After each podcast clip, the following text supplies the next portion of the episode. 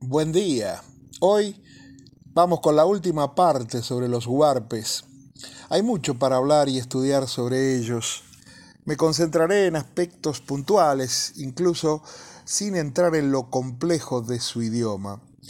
Muy estudiado por el sacerdote español Luis Valdivia en su actuación en Chile, jesuita, al solo efecto de evangelizar a los naturales, y posteriormente por el antropólogo español radicado en Argentina, que hasta llegó a ser profesor de la Universidad Nacional de Cuyo, el doctor Salvador Canals Frau, en la década del 40. Pero vamos al resumen de hoy. ¿Cómo eran los huarpes?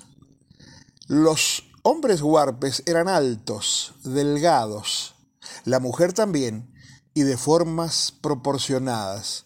De cutis oscuro, por lo general, el hombre usaba barba. El promedio de altura del hombre era de un metro setenta, altos para ser promedio. Las mujeres, unos sesenta. Los españoles han descrito a los huarpes de la siguiente manera. Los hombres son bien tallados y dispuestos, de buena presencia, ingeniosos y habilidosos.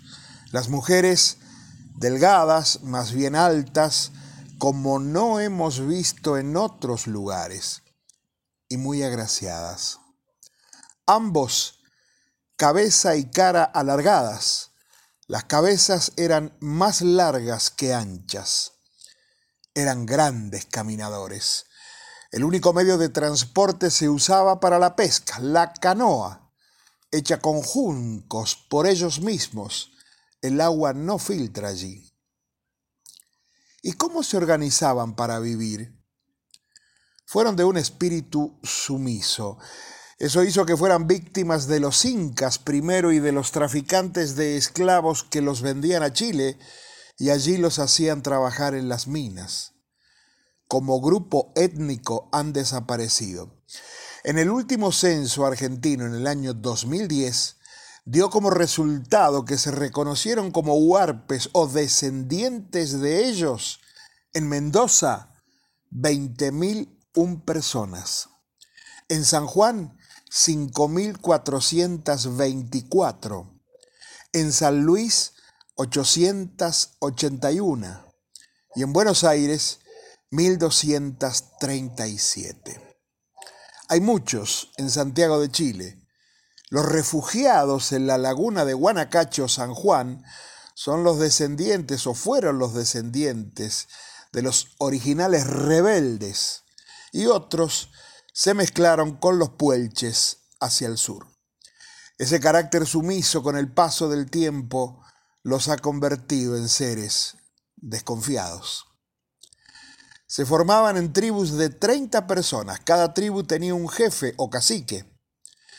Era la familia y su jefe. Todos debían obediencia al cacique. Tenía un ayudante, un lugarteniente llamado principal, con labor paga.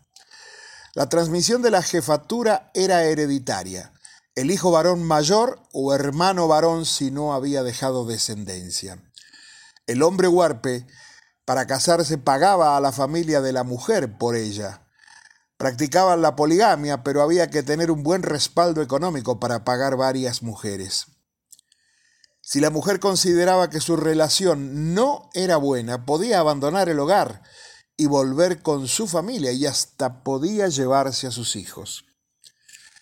El proceso de desertificación, iniciado por un estudio de abogados para el cobro de una deuda, taló la casi totalidad de los árboles en la zona de Guanacache e hizo que desapareciera esa laguna.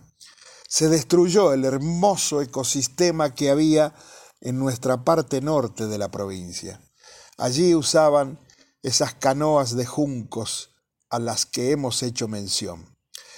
Queda la laguna de Soria, un humedal que forma parte del sistema del arroyo Leyes Tulumaya, conectado con las lagunas de Guanacache, que hace poco tiempo fue declarado área natural protegida municipal por la comuna de La Valle. Está a 17 kilómetros de la plaza departamental. Don Juan Draghi Lucero, refiriéndose al idioma y costumbres de los huarpes, decía, ellos hablaban nuestro idioma materno. Muchas costumbres nos vienen de los pacíficos huarpes, salvo destruir la naturaleza. Ellos no tenían esa costumbre.